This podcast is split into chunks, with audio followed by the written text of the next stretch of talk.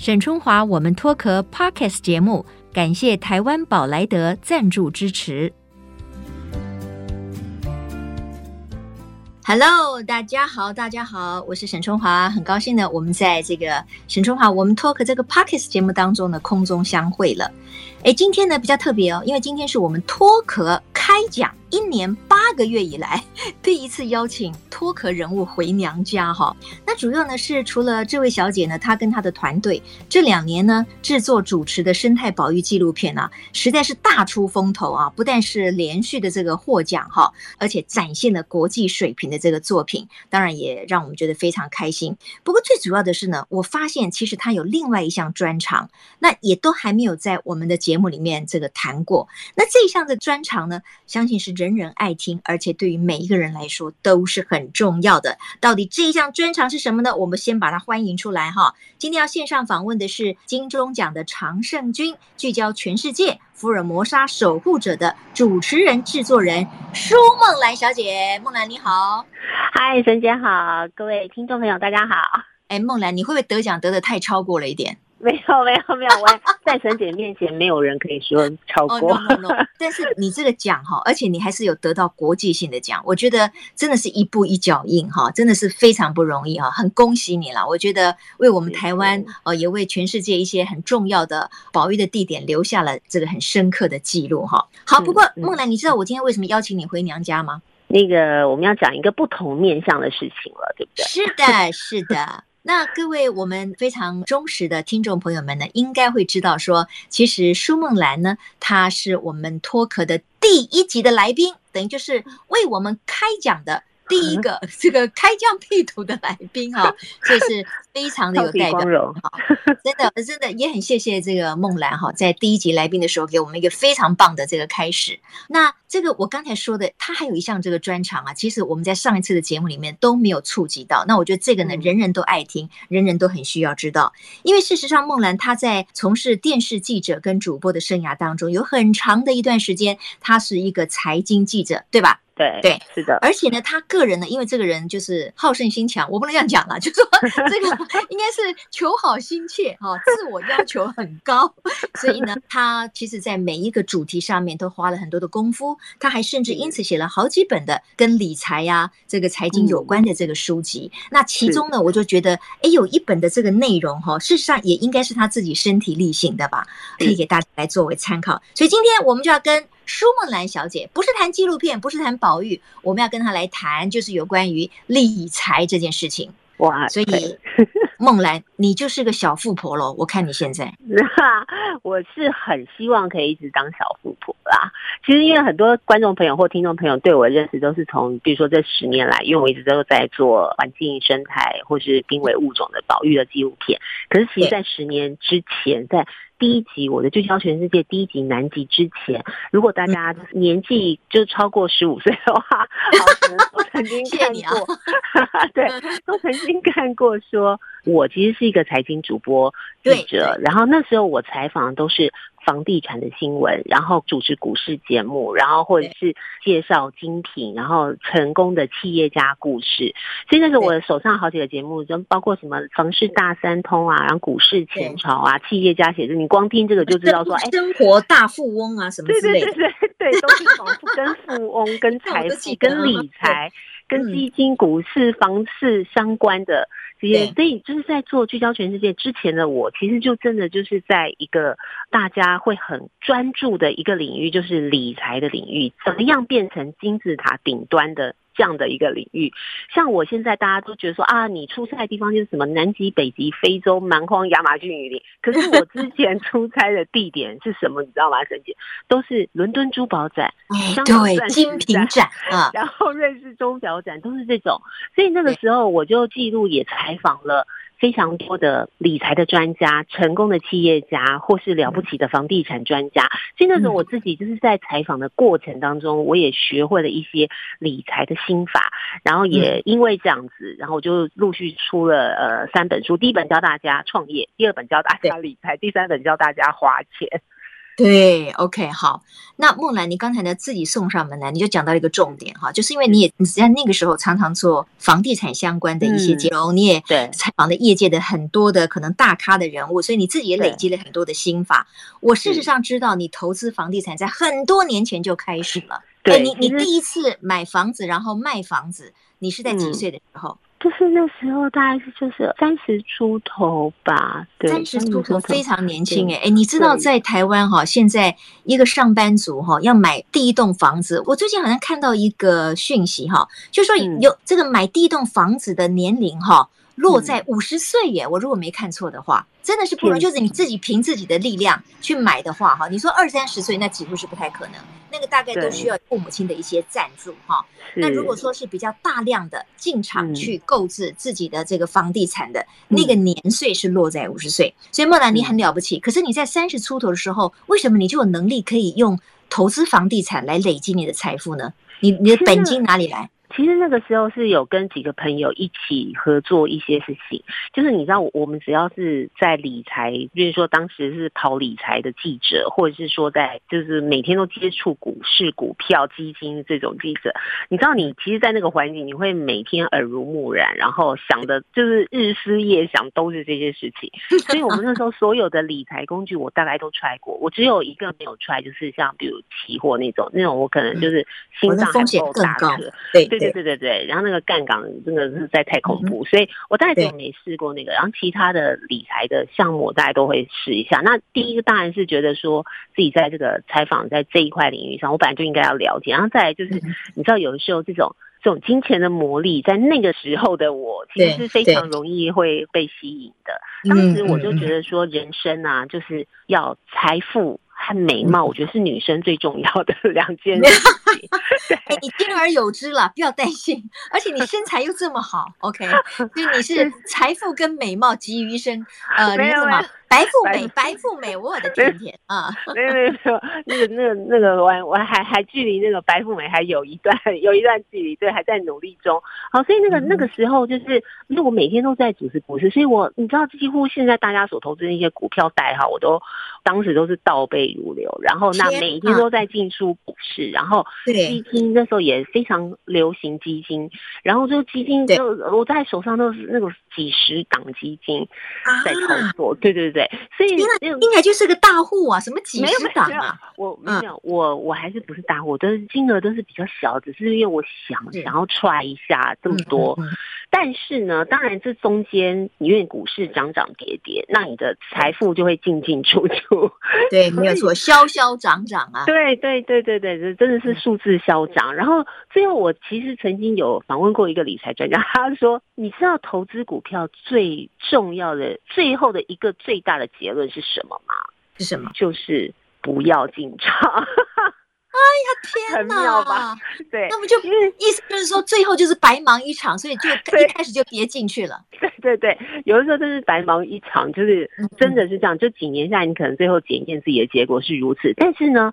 但是我觉得人生当中哦，其实过程是很重要。虽然你最后对可能不见得是哎真的如你所预期的获利，因为你知道我们其实装当中的东通有很多是纸上的获利，对不对？都还没有还没有那个出场的时候，你都是不算。但是我觉得这个过程其实是会让人成长的。那我也因为好，其实那个因为这个距离现在现在距离我当时在投资期已经有十一二年了，因为从从我做聚焦全世界纪录片之后，我就没有在，你知道完全就是变一个人，就是以前是每、啊、真的每天每分每秒。你你转换了这个职场的这个内容，就是节目的内容之后，你也就洗心革面，你也换了 换成另外一个人了。对，我就再也没有买，没有再进出什么股票。我其实以前每天都还是每天都在买的。就到了我现在已经，我上一次买股票我都已经 忘记是什么时候了。哇，好特别哦。对，但是我我觉得我后来变成另外一种人，就是很多人在每天在股市进出，但是他其实并不是在投资。嗯、那我我现在反而是我十几年前买的那些股票，我就一直放到现在，很多我一直放到现在。结果我这一两年看到就哎，蛮 surprise，就想说当时已经被住进套房好几年。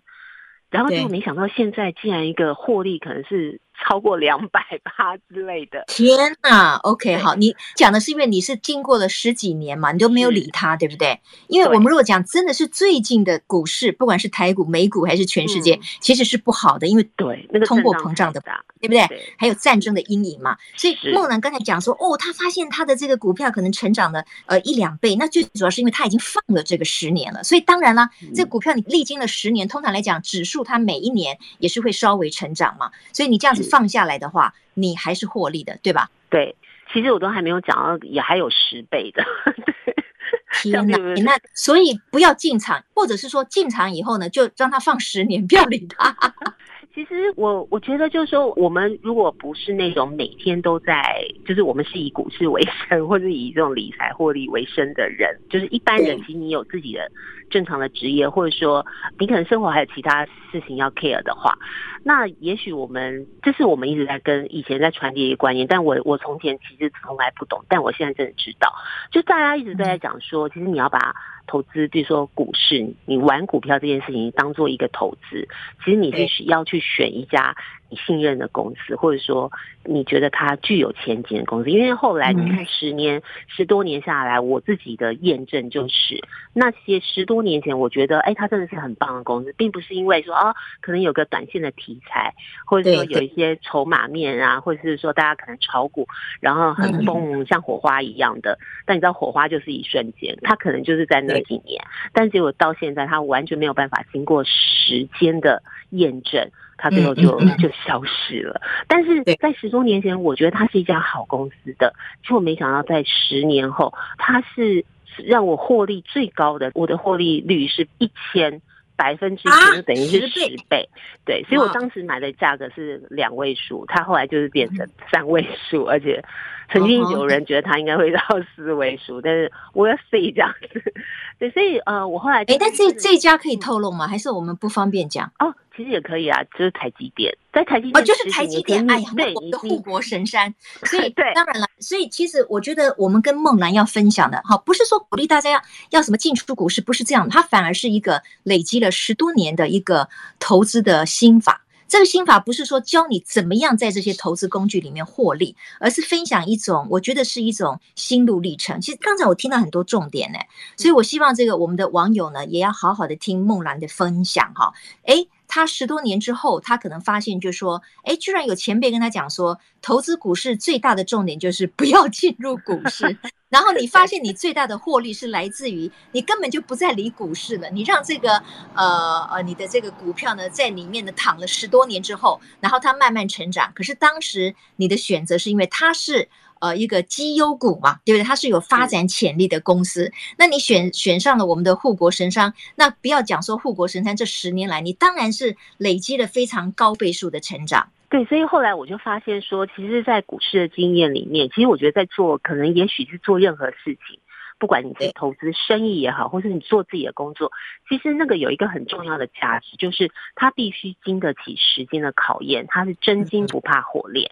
因为我在过去其实有一阵子，譬如说，好，我觉得我简单讲，有一些什么太阳能很夯啊，面板很夯啊，IC 设计很夯，那时候我就是盲目的就是追逐，我就说哇，现在这个一直涨，那它一定一直涨。可是结果进进出出，你要我投资了几家。有的下市了，有的变壁纸了，有的被并购了，就是状况很多。所以，可是他当时其实非常风光。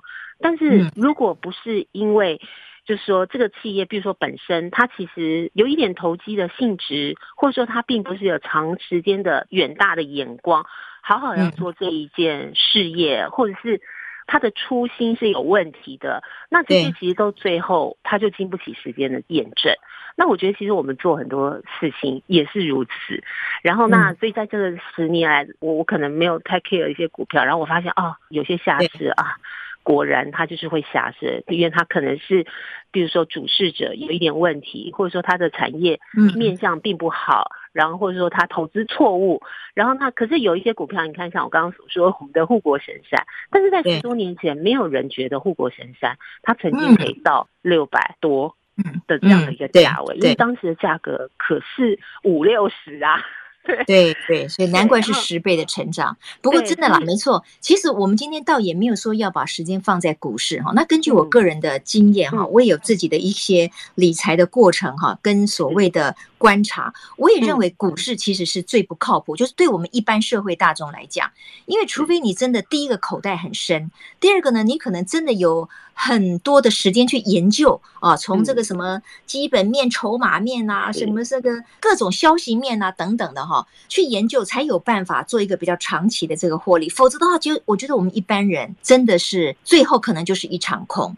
那今天我要跟梦兰聊的呢，倒是我觉得她的理财心法，因为。刚才我们就听出来一点哦，这个孟兰他就认为说，哦，我我在更年轻一点的时候，可能是二十几岁，甚至三十出头岁的时候，我认为累积我的存款的数字啊，是我一个人生很大的目标，那才叫做人生胜利组，对不对？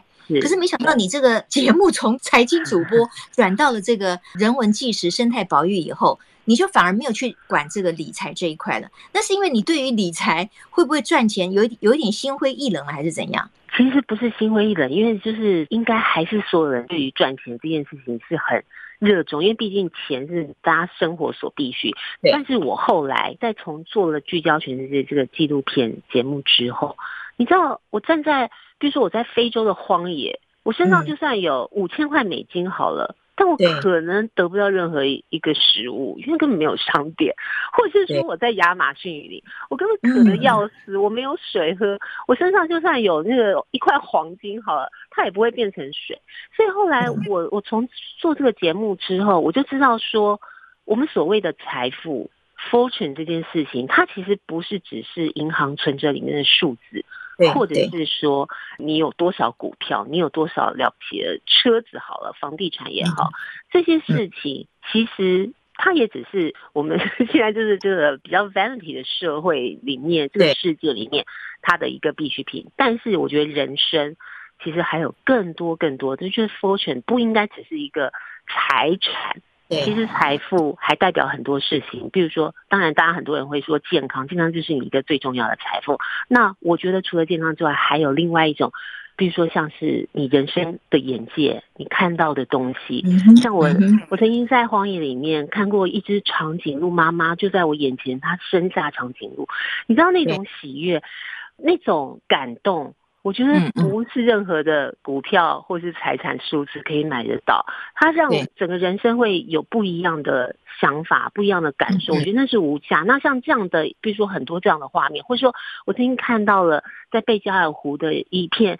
那个夕阳余晖，那真是美到让我掉泪。这可能比我看到那个什么在苏富比拍卖里面几亿美金的那种画作，更让我觉得我生命充满了感动和充满了丰富。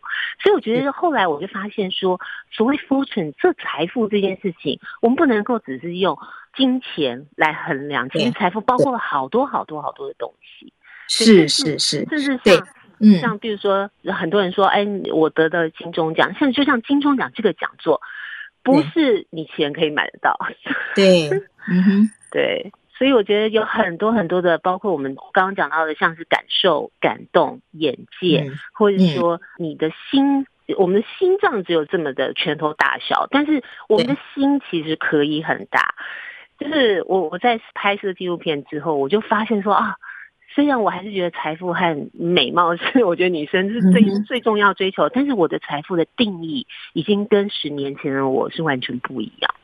对，呃，我觉得这是今天哈，我们跟这个舒梦兰梦兰来聊一聊这个理财跟财富这一块一个很大的核心哈。那岁月的过程其实是会累积我们的智慧的，也会改变我们对很多事情的看法哈。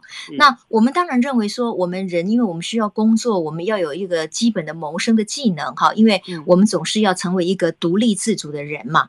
但是真正带给我们幸福感、快乐跟健康的，当然不是纯粹只有。有钱这个数字而已。可是反过来说呢，你如果没有一个基础的经济条件，其实很多人也会因此而受苦，他也会深陷其中。那这个中间的拿捏，就是我我想是需要平衡了。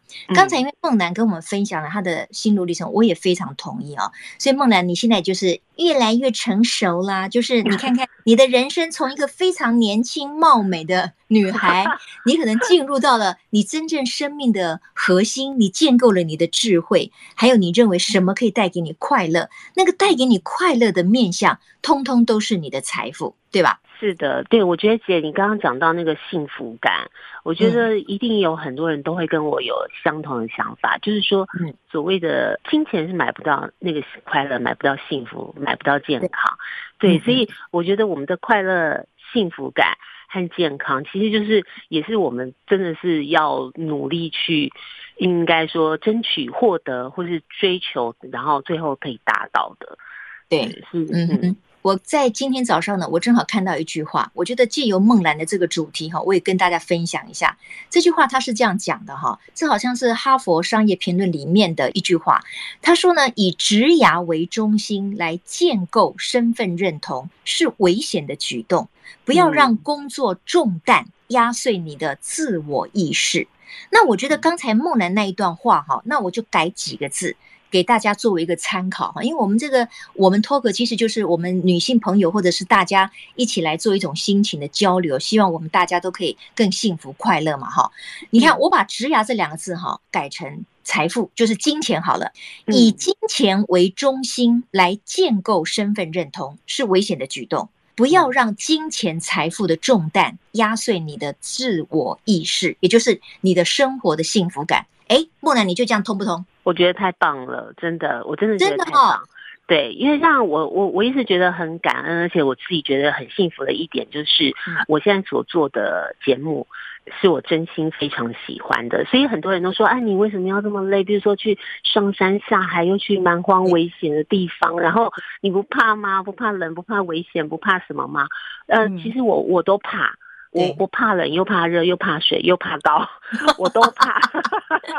对，然后对，那你你你说我会就是喜欢像啊风吹日晒雨淋，那个遇到暴风还是什么？我当然喜欢舒舒服服的。对，我我觉得每一个人都是如此，但我为什么还要继续做？是因为我自己觉得说，我现在已经做节目这件事情，不光只是我的工作，而是我觉得可能是一种使命感吧。因为当第一年、第二年的时候，我觉得呃很有兴趣啊，因为我本来就喜欢旅行，我可以去那么多地方看这么多的东西，然后记录这么多的故事，这么多的场景。可是到后来，可能四五年之后，然后我当时已经十一二年了，对，我觉得我现在已经就是肩负的不光只是我自己的游历的感觉，而是我觉得我好像有一个使命，应该要把这些我们所可能忽略的世界的故事。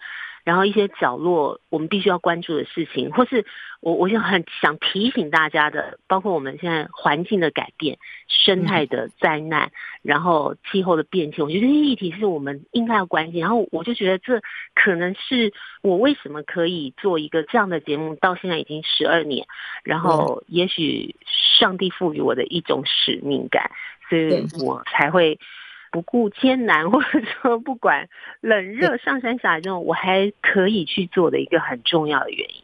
呃，刚才那个梦兰说上山下海哈，每一次的他的这个出外景的采访都是背脊艰辛的哈，真的是没错。哎，我就记得你最近的那个到澎湖去，不是记录那个海龟上岸产卵有没有？对，你好像也埋伏了很多天，好像晒的都都都要变成这个人干了，对吧？是，这个的确是都很辛苦，嗯。那个那个时候，我我们守候一整个夏天，因为你永远不会知道母龟什么时候来上岸。对，嗯，因为当然科学家会有一个大概的数字，可是任何的气候一点点的改变，海洋的一点点改变，潮汐的改变，都会改变它上岸的时间。所以换句话说，我们要每天晚上，我们都是你知道，我那一阵那个夏天就是晨昏颠倒，真的，我每天晚，然后每天大概都只睡两三个小时，然后就是要去守候。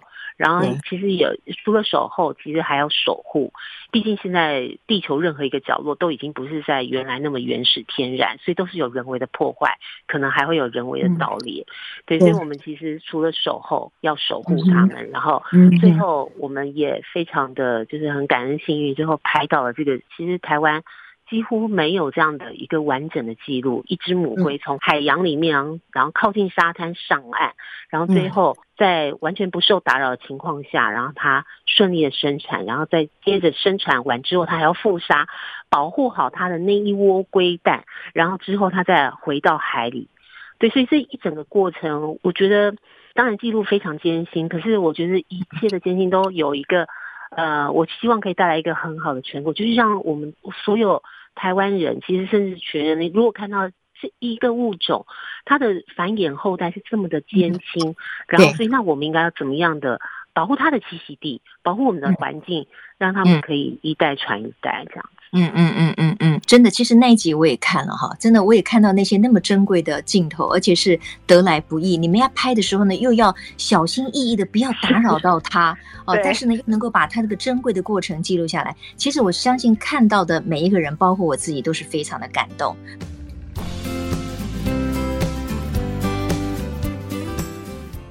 这个梦兰，我们再把这个主题呢再拉回一下这个理财这一块哈。嗯、今天因为我觉得分享这个舒梦兰过去这可能一二十年来的理财心法，因为你现在还是单身嘛，对不对？嗯，对。对哦，你没有偷偷去结婚，没有跟我讲哈？还还还没，还没。一定对对，一定会好消息，一定会通知姐。当然，一定的，一定的。就是说，我觉得不管是单身哈，或者是这个，尤其是进入家庭，我觉得理财这一块还是很重要。嗯、我们刚才分享的，就是说，哎，财富它本身让我们快乐的，不只是钱或者是钱累积的数字而已。嗯、可是反过来说，我们也知道，没有钱万万不能，对不对？是所以呢，梦兰因为在好多年前，她是一个很专业的财经记者。那你写的那本书哈，我觉得你里面有几个这个方式。步骤策略，要不要也简单的跟大家分享一下？比如呢，你是从三十岁开始写起嘛？你你觉得理财的概念是不是越早有越好？我觉得越早有越好哎、欸。其实我的那个书上都有点不好意思的写，其实我那个从大概才四五岁的时候，我就已经有理财的观念。嗯、当时的理财观念，那你，也太早熟了吧？四五岁那谁教你呢？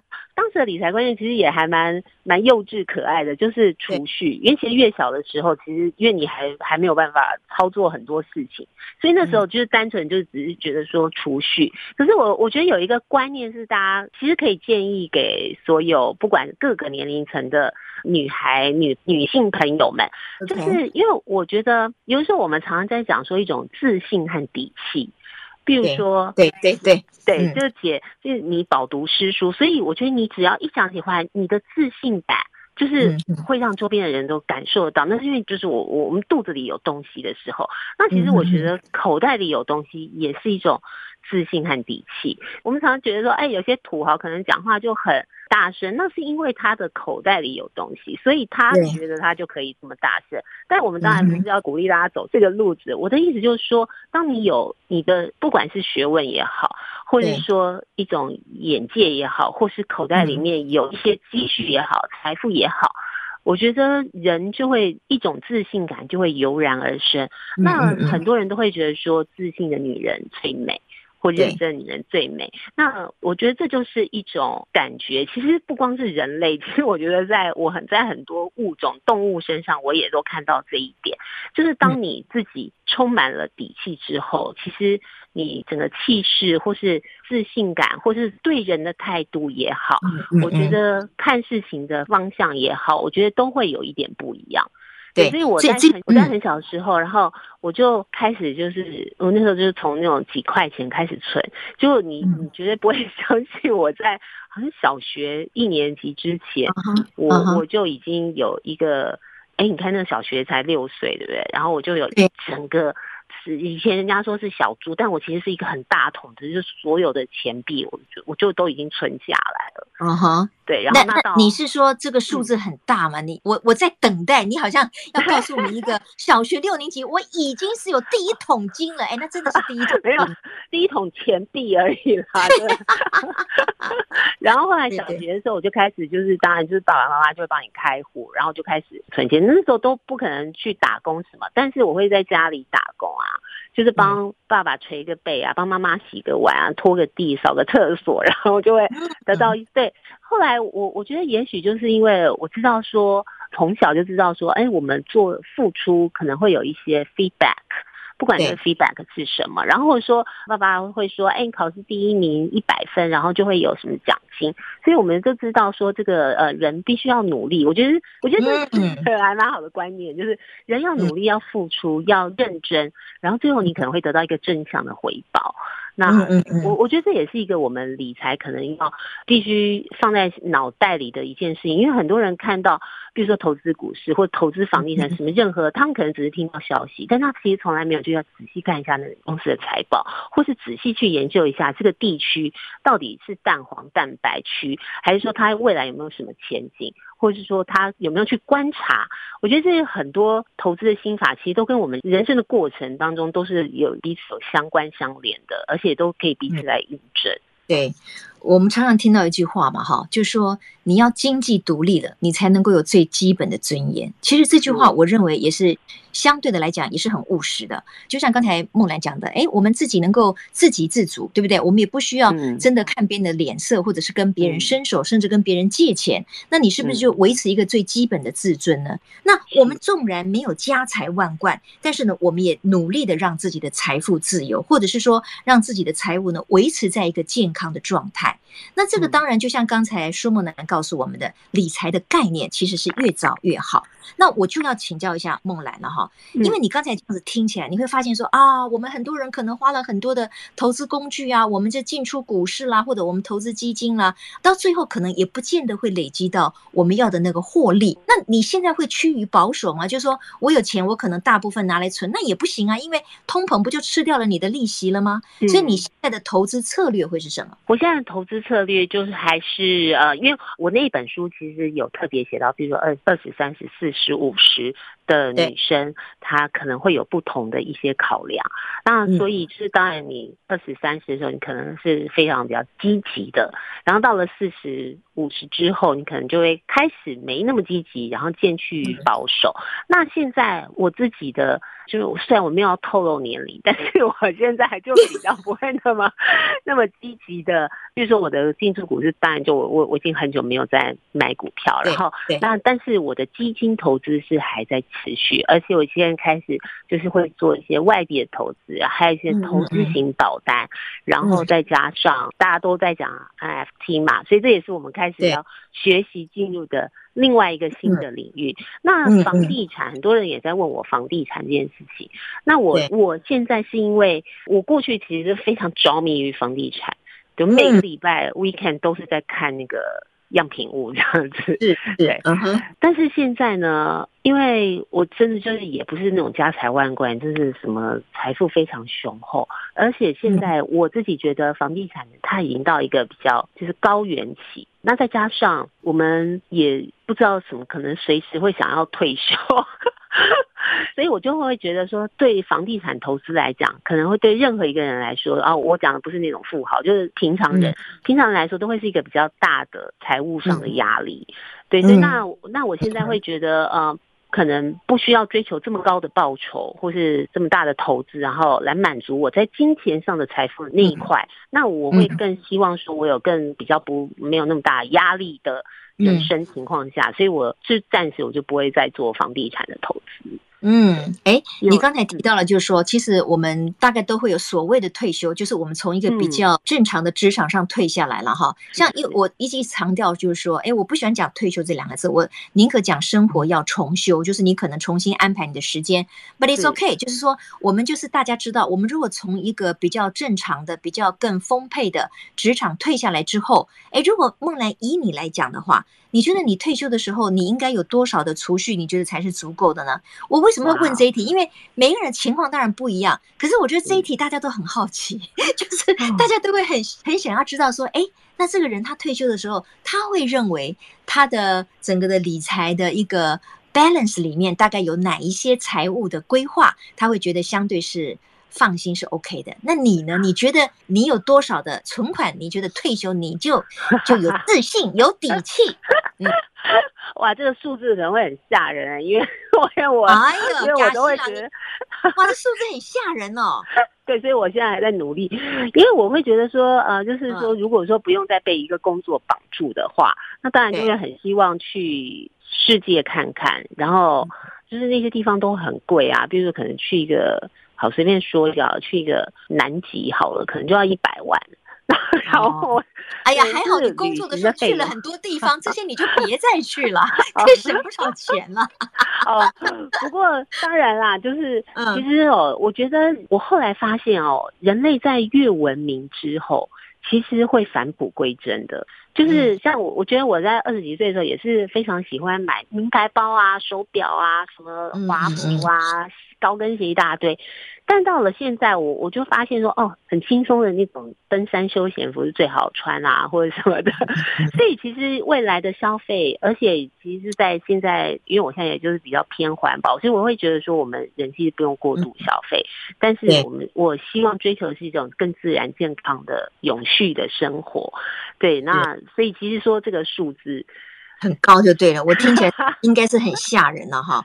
不过这是你的一个目标，我觉得也没有关系。我们给自己设定一个比较高的目标，然后我们去接近它也很好嘛。但是另一方面，你又有一个能够平衡生活的一种呃心法。对不对？让自己不是完全都要从物质生活里面去得到满足，所以这样子，我觉得双轨并行其实蛮好的，是吧？是啊，因为我觉得那个才是一个就是真正那种全人，然后身心灵健康的一个生活吧。而且重点是因为我我我觉得现在整个环境，如果说都是太现代科技水泥这样子，然后污染的话，我觉得可能应该对每个人类来说都不是一件好事，也不是一个适宜人居的环境。对，真的，今天呢，这个很棒哈，我们再次呢，请这个舒梦兰回娘家哈，这个 再次担任我们的托客人物哦。没有没有，我真的很谢谢梦兰哈，因为她担任我的第一集来宾，她就非常热情，然后还帮我写脸书啊，然后发稿给这个记者啊，我就觉得哎呀，